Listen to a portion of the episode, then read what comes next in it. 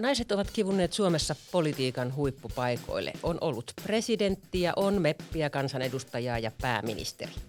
Tasa-arvoinen avioliittolakikin täyttää pian kahdeksan vuotta. Onko tasa-arvo nyt valmis? Minä olen Leena Brandt. Kuuntelet Hautalait Hassi, Halkipoikki ja Pino podcastia, jonka mahdollistaa Euroopan parlamentin vihreät.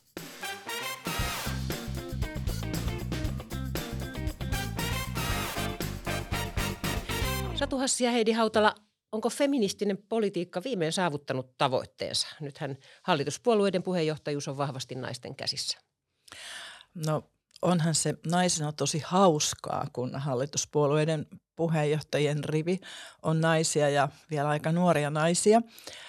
Meillä on tässä ensimmäinen eduskuntaan valittu puolueen naispuheenjohtaja Heidi Hautala istuu tässä, tässä vieressäni ja mä olen itse yksi niistä kahdesta naisesta, jotka on puolueidensa puheenjohtajana ollut hallitusneuvotteluissa Lipposen toisesta hallituksesta neuvotteltaessa niin johtaneet sitä puolueensa neuvotteluryhmää. No näitä edistysaskeleita on tehty, mutta ei me nyt vielä olla perille päästy. Jää nähtäväksi, miten suuri merkitys, toivottavasti iso, on esimerkiksi sillä, että nyt tehtiin vanhempainvapaa järjestelmästä tasa-arvoisempi. On ää, isällä pidempi kiintiö, jota ei voi siirtää äidille. Se toivottavasti työelämässä normalisoi sitä, että isätkin hoitaa pieniä lapsia. Ja, mutta esimerkiksi työelämä on edelleen hyvin tällaista sukupuolen mukaan jakautunutta ja se näkyy myös palkoissa, että pa- paljon ilahtu, ilahduttavia asioita on, mutta työtä kyllä riittää. Mä ajattelen, että tämä naisten viisikko hallituspuolueiden johtajina niin kertoo myös siitä semmoista niin kuin terveestä ja normaalista sukupolven vaihdoksista, mikä politiikassa on tapahtunut.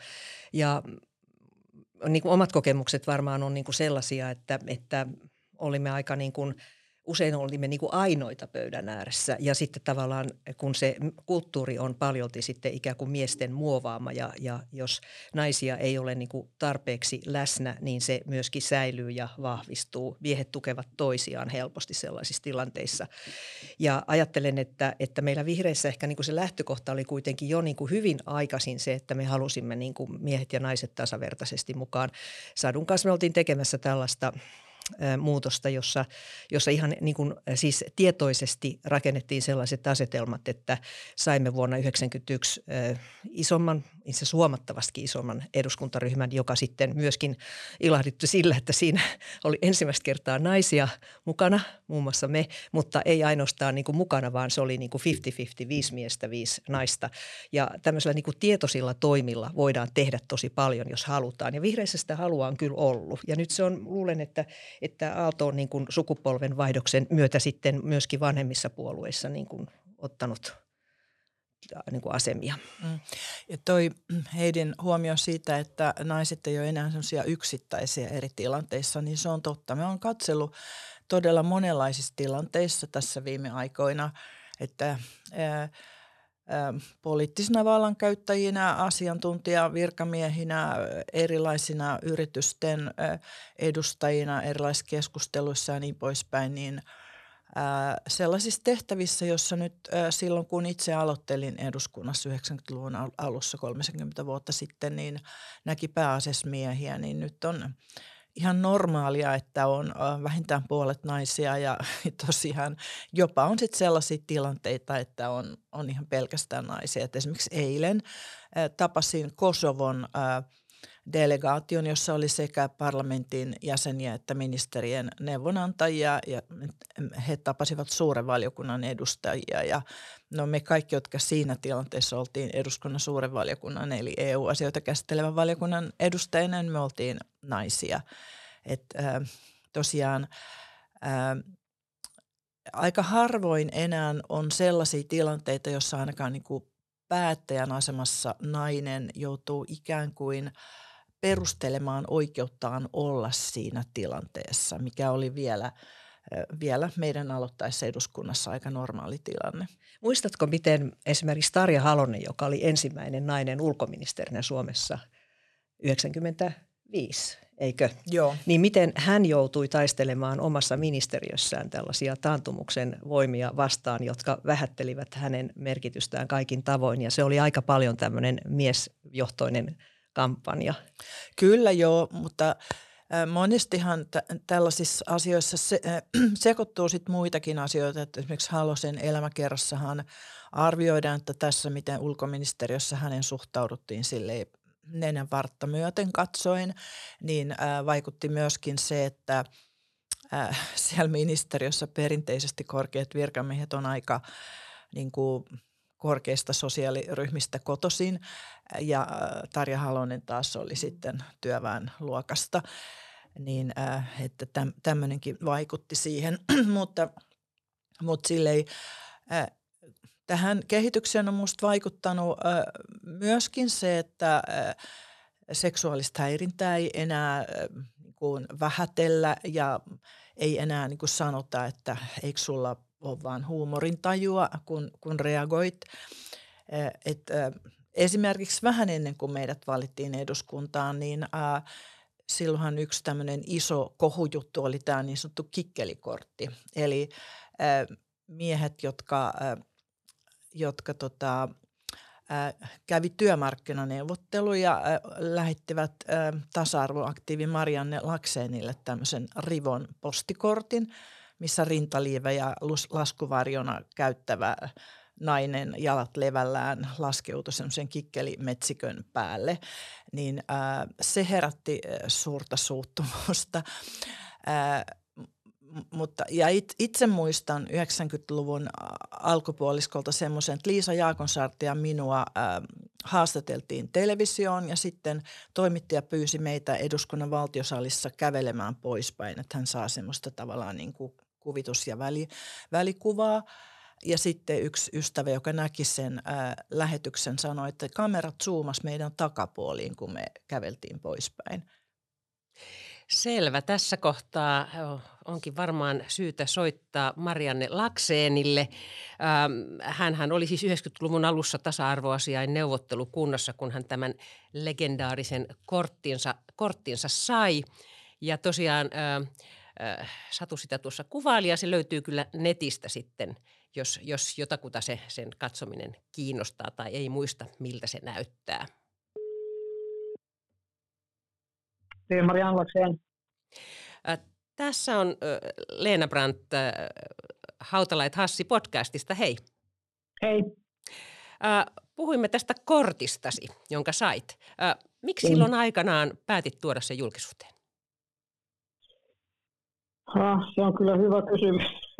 kysymys pitää muistaa sitä, mutta e, historiakaan nyt lähinnä oli se, että mä olin hyvin järkyttynyt, kun mä sen sain ja mä pistin sen pöytälaatikkoon töissä ja annoin olla sen siellä viikon ja sitten mä menin puhumaan meidän silloisen tasa-arvovaltuutetun Paavo Nikulan kanssa ja hän oli yhtä järkyttynyt kuin minä ja sitten me ruvettiin niin kuin yhdessä pohtimaan, että ehkä se kannattaa kannattaa julkistaa siitä syystä, että, että saataisiin aikaan keskustelua tästä asiasta. Ja lähinnä, lähinnä kai se niin kuin tuli meidän mieleen siitä syystä, että nämä allekirjoittajat oli aika niin kuin tärkeässä asemassa olevia yhteiskuntapoliittisia päättäjiä, muun muassa valtakunnan sovittelija oli, oli mukana ja sitten AY-liikkeen, se oli nyt lähinnä teknisen puolen näitä näitä toimijoita ja muistaakseni metsä, metsäteollisuus oli siellä mukana myöskin, työnantajapuoli oli mukana siinä, että aika hurja porukka, Mut, mutta se, se, että tämä kortti lähetettiin, niin se, se johtui kai siitä, että tasa-arvoasian neuvottelukunta oli, oli ihan hiljattain julkaissut semmoisen selvityksen, jonka nimi oli Olennainen työssä. Ja siinä kun käytiin läpi oikeastaan kaikkia naisten syrjintään liittyviä asioita työelämässä, sekä palkkoja että, että hierarkiaa että kaikkea muuta. Ja, ja samanaikaisesti myöskin oli, oli TVKssa lähinnä muistaakseni myös, myös niin kuin ruvettu, ruvettu vaatimaan erillistä naispalkkaratkaisua, joka kai kulki sitten tasa-arvo erään nimillä. Eli että tämä, tämä, niin kuin tämä naisten asema työelämässä on, oli ollut semmoisessa julkisessa keskustelussa jonkun aikaa ihan, ihan aika tiivistikin. Ja se kai sitten johti, että nämä, nämä herrat sai sepulikohtauksen. Tykkäsi, että oli vähän liikaa jo. Äh, oliko tämä sun mielestä kuitenkin semmoinen yksittäinen tapaus vai, vai ajattelet sä, että, että tällaista se silloin oli? Sä ilmeisesti kuitenkin hätkähdit, se oli, se oli enemmän kuin yksittäinen tapaus. No se on, minusta on vähän vaikea tähän kysymykseen vastata, koska tämä korttihan oli yksittäinen tapaus. Mutta se, että, että naisten panosta työelämässä aliarvioitiin, niin se nyt ei ollut mikään yksittäinen tapaus. Sehän tapahtuu joka päivä. Ja myöskin tämä sukupuolinen häirintä ja, ja, ja, ja tämän tyyppinen toimintahan oli suhteellisen yleistä. Mutta ihmiset ei, ei kai uskaltaneet reagoida ja siitä syystä kai tästä nousi niin suuri häly, että, että moni, moni niin kuin tunsi, että tämä, tämä, tämä tapahtuu, mutta, mutta kukaan ei oikeastaan halua sitä nostaa esille. No mitä siitä seurasi? Mitä sä ajattelet siitä, siitä niin kuin median julkisuuden reaktiosta sen jälkeen, kun sitä käsiteltiin tätä sun paljastusta? Se, mikä oli ongelmallista tietysti minun kannalta ja, ja naisten kannalta oli se, että mediahan oli näiden herrojen puolella. Eli, eli tehtiin niin kuin, pilkattiin minua siitä, että mulla ei ole, ole huumorintajua ja, ja, ja näin eteenpäin. Että se oli, minusta se oli harva, harva, harva lehti tai media yleensä, joka, joka niin kuin puolusti, puolusti minua ja, ja naisliikettä.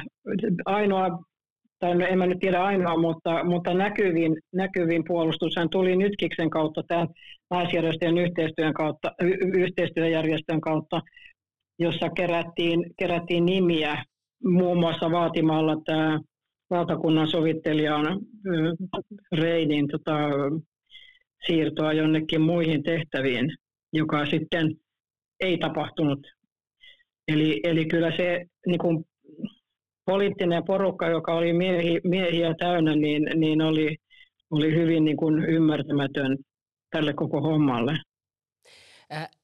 Tänä päivänä, niin kuin mainitsit, tilannehan, tilannehan on toinen, että, että näitä tämmöisiä naisvihamielisiä kommentteja, palautteita, niin niitä nostetaan julkisuuteen ja, ja tota, ne tuntuvat nyt vaikuttavan toisella tavalla. Kaikki herrat eivät saa jatkaa, vai mitä ajattelet?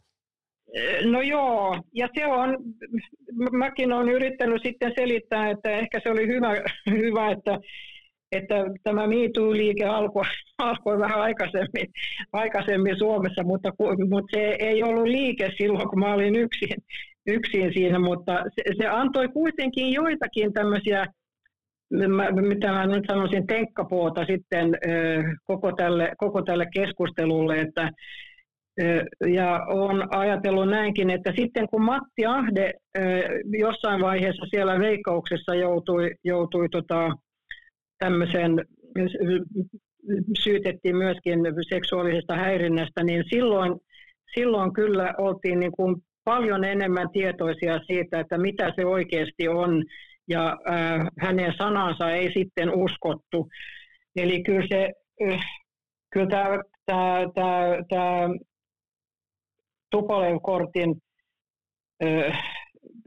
julkituonti jollain tavalla myöskin ehkä vaikutti sitten siihen, että, että pikkuhiljaa niin kun, ajatukset rupeaa menemään niin kuin oikeaan suuntaan, jos näin voi sanoa. Kiitos Marianne. Nyt jatketaan täällä studiossa. Mitä ajatuksia nämä nämä 90-luvun muistot tuovat mieleen? No ensinnäkin sen, että, että tota vasta sitten vähitellen on ehkä niin kuin saatu semmoinen systemaattinen kuva siitä, että, että valta-asemassa olevat henkilöt, tavanomaisesti miehet, voivat käyttää sitä asemansa väärin myös sillä tavalla, että alistavat myös syyllistyen sukupuoliseen ahdisteluun alaisiaan kohtaan. se on tyypillisin tapaus varmasti. Tämä on tullut MeToo-liikkeen myötä vasta niin kuin tavallaan sillä tavalla niin kuin systeemisenä kysymyksenä esiin ja että sitä ei enää oikein voi millään elämänalueella välttää. Et esimerkiksi meillähän on Euroopan parlamentissa semmoinen tosi vain yhden iltapäivän koulutusohjelma hyvästä johtamisesta ja, ja kuinka torjua häirintää myös sukupuolista ahdistelua työpaikalla. Ja tota, meillä on ollut vuosien taistelu siitä, että me oltaisiin saatu se pakolliseksi kaikille mepeille, koska vain kymmenet on, on sen käynyt läpi ja meitä on kuitenkin 700. Ja tässä, niin kun, kun tässä keskustelussa siitä suljettujen ovien tapan, takana vieläkin kuulee eh, vanhemmilta – vaikutusvaltaisilta miehiltä, että minä en enää mene mihinkään lastentarhaan, että minä en tarvitse mitään koulutusta. Ja ne on varmasti juuri ne henkilöt, jotka sitä eniten tarvitsisivat. Että tämä, tämä vieläkin tapahtuu niin kuin ainakin suljettujen ovien takana, että kiistetään se, että olisi mitään, mitään tarvetta niin kuin oppia ikään kuin tasa-arvoista kohtelua ja, ja torjua häirintää. Hmm. Toi, ähm, naisiltahan tuli tosi paljon palautetta tästä – mitä Mannelaksen sanoi Tupolev-kortiksi, mutta jota julkisuudessa nimitettiin kikkelikortiksi, koska siis sen kortin lähettäjäthän oli kaikki tulopoliittisten neuvottelujen keskeisiä herroja, niin hyvin monet naiset koki, että tässä nyt tuli julki ne asenteet, jotka on johtaneet siihen, että nais, naisten, naisvaltaisten alat, kun pienempiä kuin saman vaatimustason miesvaltaisten ö, alojen palkat. Ja se oli niin sen suuttumuksen taustalla, jota it, itsekin sain ihmisiltä vastaanottaa. No me tiedetään, että tämä palkkaero ei ole sinänsä korjaantunut vieläkään. Se on edelleenkin tämmöinen äh, niin kuin, tavallaan iso kipeä haava suomalaisessa yhteiskunnassa. Äh, mutta musta yksi asia, mitä pitää muistaa on se, että silloin kun naisille asetetaan tämmöisiä niin kuin ylimääräisiä rasitteita, esimerkiksi, että pitää olla niin jämerä, että kestää tämmöistä seksuaalista ahdistelua, niin silloinhan luodaan ylimääräistä kynnystä, niin kuin sellaista, sellaista vaatimusta, mitä ei sitten miehille aseteta. Ja se, on, se on yksi tapa niin kuin ylläpitää epätasa-arvoa. Ja no nyt äh, vähintäänkin puhutaan, vähintäänkin ei enää sille julkisesti monikaan kehtaa äh, sanoa pitävänsä okna kun seksuaalista häirintää. Ja yleensähän asiat alkaa korjaantua sai se ensimmäinen vaihe on se, että joku ongelma tunnustetaan ja siitä ruvetaan puhumaan. Tänä vuonna kolme isoa asiaa on edennyt, jotka liittyvät jotenkin sukupuoleen ja seksuaalisuuteen. On, on aborttilainsäädäntöä, on, on tota, viilataan niin, että ei enää tarvita sitä kahta lääkärin, lääkärilausuntoa. Seksuaalirikoksissa tämä oma äh, henkilöiden suostumus on se olennainen määritelmä ja translaki uudistuu. Mikä merkitys näillä on, näillä uudistuksilla ja ennen kaikkea – Miksi ne ovat vaatineet kansalaisliikkeen? Miksi ei tällainen poliittinen voima ole riittänyt? Mä ehkä ajattelen niin, että, että tässä nyt näkyy se, että, että tämä, Suomen perustuslakiin tuotu kansalaisaloiteoikeus itse asiassa toimii erittäin hyvin semmoisissa kysymyksissä, jossa yhteiskunnassa alkaa olla niin kuin kypsyys tehdä tiettyjä muutoksia, jotka on ehkä ollut jonkunlaisten tabujen kohteena, mutta joita sitten esimerkiksi niin kuin poliittiset puolueet – monet niistä vastustaa jotenkin pelätessään, että, että se jotenkin sitten kuitenkin vaikuttaisi heidän äänestäjiinsä ja, ja tukensa. Et tota, monet tämmöiset asiat näyttää etenemään nimenomaan kansalaisaloitteiden avulla siitä syystä, että, että poliittiset päätöksentekijät arkailee. Mm. Tämä kansalaisaloite perustuslaissa, niin jos mä oon oikein ymmärtänyt, niin oikeusministerinä toiminut Tuija Brax oli keskeinen ihminen sen muutoksen saamisessa perustuslakiin. Ja mä, mä oon itse miettinyt sitä, että miksi semmoiset uudistukset, jotka ei maksa mitään, niin on tosi vaikeita, kuten tasa-arvoinen avioliittolaki. Aikoinaan ää, se, että nainen saa pitää sukunimensä, kun menee naimisiin – Mä muistan siis, komitean mietintö esitti sitä, kun mä olin aloittanut yliopisto-opintoni. Mä ajattelin, että kiva, toi ehtii toteutua ennen kuin mä niin kuin alan ajatella naimisiin menoa. No väärin, menin naimisiin ja olin melkein kymmenen vuotta naimisissa. Ehdin erotakin ennen kuin se laki toteutui, vaikka se ei siis maksa mitään. Ja useimmitenhan politiikassa kiistellään rahasta, mutta näissä mainituissa asioissahan se ongelma ei ole raha, vaan, vaan asenteet. Ja äh, tosiaan uskon just tähän, mitä Heidi sanoi. Että kysymys on siitä, että ei ole ikään kuin äh, puolueilla ollut riittävän suurella määrällä puolueita ei ole ollut niin kuin ikään kuin uskallusta koskea tämmöisiin asioihin, joita on pidetty tabuina. Mä muuten ehkä, ehkä ottaisin tästä tietyn näkökulman jonnekin vaikkapa niin kuin, Afrikkaan. Et tota, jos kysyy, että minkä takia on niin vaikea esimerkiksi torjua lapsiavioliittoja, sitä, että yleensä tytöt joutuu avioliittoon jo vaikkapa 13-vuotiaana vaikka, tai 15-vuotiaana, kun virallinen – avioliittoikä on, on lain mukaan 18 useissa maissa jo.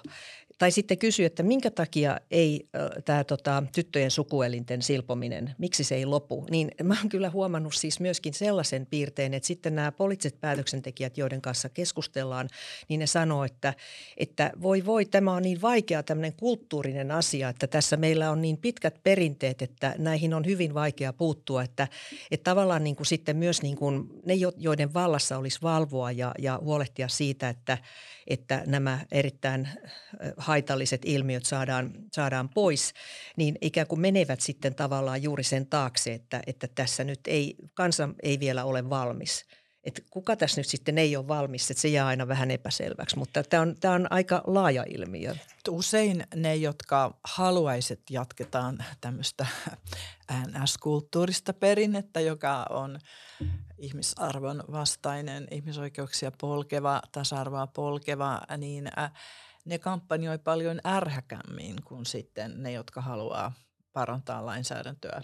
Mä yhtäkin muuten muistan, että, että Suomi on ollut niin kuin kaikki muutkin YK-maat tällaisen ihmisoikeustarkastelun kohteena ja, ja sieltä sitten tulee niin kuin muilta EU, noilta YK-mailta tulee aina suosituksia sille tarkastelun kohteena kulloinkin olevalle maalle, niin – kerran yksi eteläisen Afrikan maa ehdotti, että, että, että me emme kuitenkaan sitten ehdollistaisi meidän kehitysapua siihen, että, että tota, vaatisimme tämmöisiä kulttuurisia perinteitä muutettavaksi. Ja kyllä me tietysti luimme siitä niin kuin rivien välistä. Se tarkoitti juuri tämän tyyppisiä asioista, joihin viittasin ja me emme tätä suositusta ottaneet onkeemme? No mä taas muistan, että 90-luvun alussa, kun me oltiin uusia kansanedustajia, niin jossain naisten oikeuksia käsittelevässä kansainvälisessä kokouksessa oli listattu maita, joissa ää, raiskausavioliitossa on rikos – ja Suomi ei ollut näiden maiden joukossa. Se oli herättänyt siellä suurta hämmästystä. Ja tämä asiahan tosiaan korjattiin silloin meidän ensimmäisen eduskuntakauden lopulla. Olin itse lakivaliokunnassa silloin, siksi mä muistan sen. Mutta kyllä se oli joillekin ää, kansanedustajille niin kuin vaikea paikka. Et muistan yhdenkin edustajan, joka istui lakivaliokunnassa mun, mua vastapäätä, niin sanoi, että ei esivallan miekkaa pitäisi aviovuoteeseen tuoda näihin liittyy usein just se, se niin kuin sekä tähän, tähän tuota avioliitossa raiskaamisen kieltämiseen, rangaistamiseen ja näihin muihin, muihin lainsäädäntöasioihin, että ne vastustajat aina esittää sen niin, että ikään kuin kaikki hajoaa, kaikki perinteet katoaa, perheet hajoaa, lapset menee pilalle ja niin poispäin. Voimakasta kielenkäyttöä. Mm. Joo, siis sukunimilaki, se oli yksi niitä asioita, jotka hajotti perheet. Ihan vastaavasti kuin kaikki ympäristöjutut, niin tappaa teollisuuden ja vie me, suistaa meidät kivikauteen. Naisissa on päättäjiä. Monta, monta tota hienoa lainsäädäntöhanketta on saatu eteenpäin vuosikymmenten mittaan. Mutta se, mikä nyt tulee – tuntuu entistä voimakkaampana ja kummallisena on naisviha. Mitä sanotte siitä? Misogynia. Kohdistuu hyvin paljon niin kuin nuoriin naisiin ja politiikan julkisissa tehtävissä oleviin nuoriin naisiin. Ja se on, se on mun mielestä todella niin kuin semmoinen asia, joka todennäköisesti myös saa monen nuoren naisen miettimään, että kannattaako nyt vaikka esimerkiksi hakeutua politiikkaan. Että tämä, tämä on, on selvästi semmoinen, johon, johon pitäisi pystyä puuttumaan paljon nykyistä tiukemmin. Joo, mä muistan esimerkiksi, kun vihreillä nuorillahan on pitkään ollut tämmöinen käytäntö, että on kaksi puheenjohtajaa tavallisimmin sillä, että toinen on nainen ja toinen mies, niin ää, muutama vuosi sitten tämä puheenjohtaja kaksikko julkaisi kannanoton, jossa he iloitsivat siitä, että Suomen ylioppilaskuntien liitto oli julistautunut feministiseksi järjestöksi, niin tämä naispuheenjohtaja sai aivan valtavasti törkyviestejä tämän kannanoton johdosta, kun sen sijaan saman kannanoton allekirjoittanut mies ei saanut. Tämä on tosiaan asia, mitä toivoisin, että tutkijatkin tutkii. Mä oon niin henkilökohtaisesti ihmetellyt sitä, kun ää, tosiaan 70-luvulla opiskelijana olin, pyörin vallankumouksellisissa radikaaliporukoissa, niin osa niitä niin kuin silloin mun edistyksellisenä pitävi, pitämiä ää, tuttuja, niin heiltä ää, tulee aivan niin kuin järkyttävää tekstiä huulipunahallituksesta ja, ja tyttöhallituksesta ja että selvästi niin kuin, ää, ei kestä sitä, että ne kasvot, jotka ikään kuin henkilöi Suomen valtiota, niin on nuorten naisten kasvoja. Mielenkiintoista ja, ja, ja valitettavaa. Äh, okei, meidän on aika äh, koota tämän, tämä tota keskustelupaketti paketti kasaan. Äh, jos ajatellaan tätä feminismiä ja na- naisten asemaa ja muuta niin, ja sen kehitystä noin 30 vuoden perspektiivillä, niin mikä kohta on ollut sellainen, joka teitä on yllättänyt? On tullut sellainen, että oho. No mä ajattelen, että niin kuin laajemmin tämä, puhuttiin äsken tuossa näistä kulttuurisista käytän, haitallisista käytännöistä ja perinteisiin arvoihin vetoimisesta, niin tämä on maailmassa aika iso tämmöinen niin kuin – esimerkiksi Venäjä levittää tätä tarinaa, että länsi on rappeutunut ja uhkaa perheitä.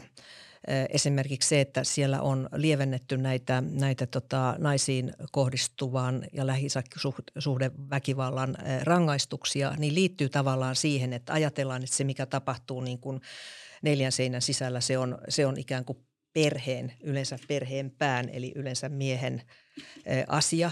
Ja, ja tota, että tämä ikään kuin tämä politiikka on läsnä koko ajan niin kuin tässä näissä kansainvälisissä kuvioissa. Se on lyömäase, mutta myöskin esimerkiksi Unkarissa vedotaan vahvasti näihin perinteisiin perhearvoihin. Tämä, tämä sana perhe on tullut sellaiseksi kummalliseksi symboliksi, jonka pitäisi olla tietynlainen. Mutta nyt kun me tiedetään esimerkiksi, että useimmissa maissa, kuten Suomessa, niin perhe on hyvin moninainen, niin, niin se on aika absurdia vedota siihen. Mutta että onhan Suomessakin, meillä on ollut näitä keissejä, että esimerkiksi tämä niin kuin, ä, abortin ä, vastustus ulkoministerinä Timo Soini osallistui sellaiseen ä, kynttilämielenosoitukseen syntymättömien lasten puolesta virkamatkansa ohessa – ja, ja tota, samaan aikaan kuitenkin niin kuin Etelä-Amerikassakin jo niin kuin, nämä erittäin tiukat ja alistavat aborttilait oli lieventymässä. Että, mm. että nämä tämmöiset konservatiiviset virtaukset kuitenkin jostain kummallisesta syystä elää ja ne liittyy niin kuin konservatiivisiin ja populistisiin poliittisiin, usein laitaoikeistolaisiin virtauksiin. Ja nämä on aika läsnä tänä päivänä myöskin Euroopan politiikassa, mutta niillä ei ole valta-asemaa. Niin se, että tosiaan tapahtuu myös taaksepäin menoa ja että on niin vahvoja voimia, jotka ajaa taaksepäin menoa ja saa tukea. Se on kyllä hämmästyttävä asia, mutta ehkä kuitenkin äh, niin kuin, äh, jatkuvasti hämmästyttää se, että miten silleen niin kuin syvällä tietynlaiset asenteet on. Et esimerkiksi se, miten Suomen valtio – toimi jakaessaan koronatukia, niin siinähän näkyy se, että NS niin kuin perinteiset miesten alat, niitä pidettiin ikään kuin siinä oikeana taloutena, jonka pystyssä pysymisestä pitää huolehtia. Ja sitten niin kuin tämmöiset tavallaan vähän niin kuin pehmeimmät alat, niin kuin kulttuuri ja, ja niin poispäin, niin, ja, ja, niin ää, tuettiin vähemmän ja, ja äh, niin kuin sellaisilla tavoilla, jotka ei oikein istu esimerkiksi freelancerien elämäntilanteeseen. Että, että meillä on hirveän paljon semmoista niin kuin syvällä olevaa asennetta ja myöskin yhteiskunnan toimintarakennetta, joka suosii ikään kuin ää, ää, kaikkea semmoista, mikä niin kuin mielikuvien tasolla pidetään ikään kuin miehisenä – Selvä, kiitoksia. Kuuntelit Hautalait Hassi podcastia. Minä olen Leena Brandt. Seuraavassa jaksossa pohdimme Euroopan unionin tulevaisuutta. Tämän podcastin tuotannon mahdollisti Euroopan parlamentin vihreä ryhmä ja se on toteutettu yhteistyössä vihreän verkkomedia Verden kanssa.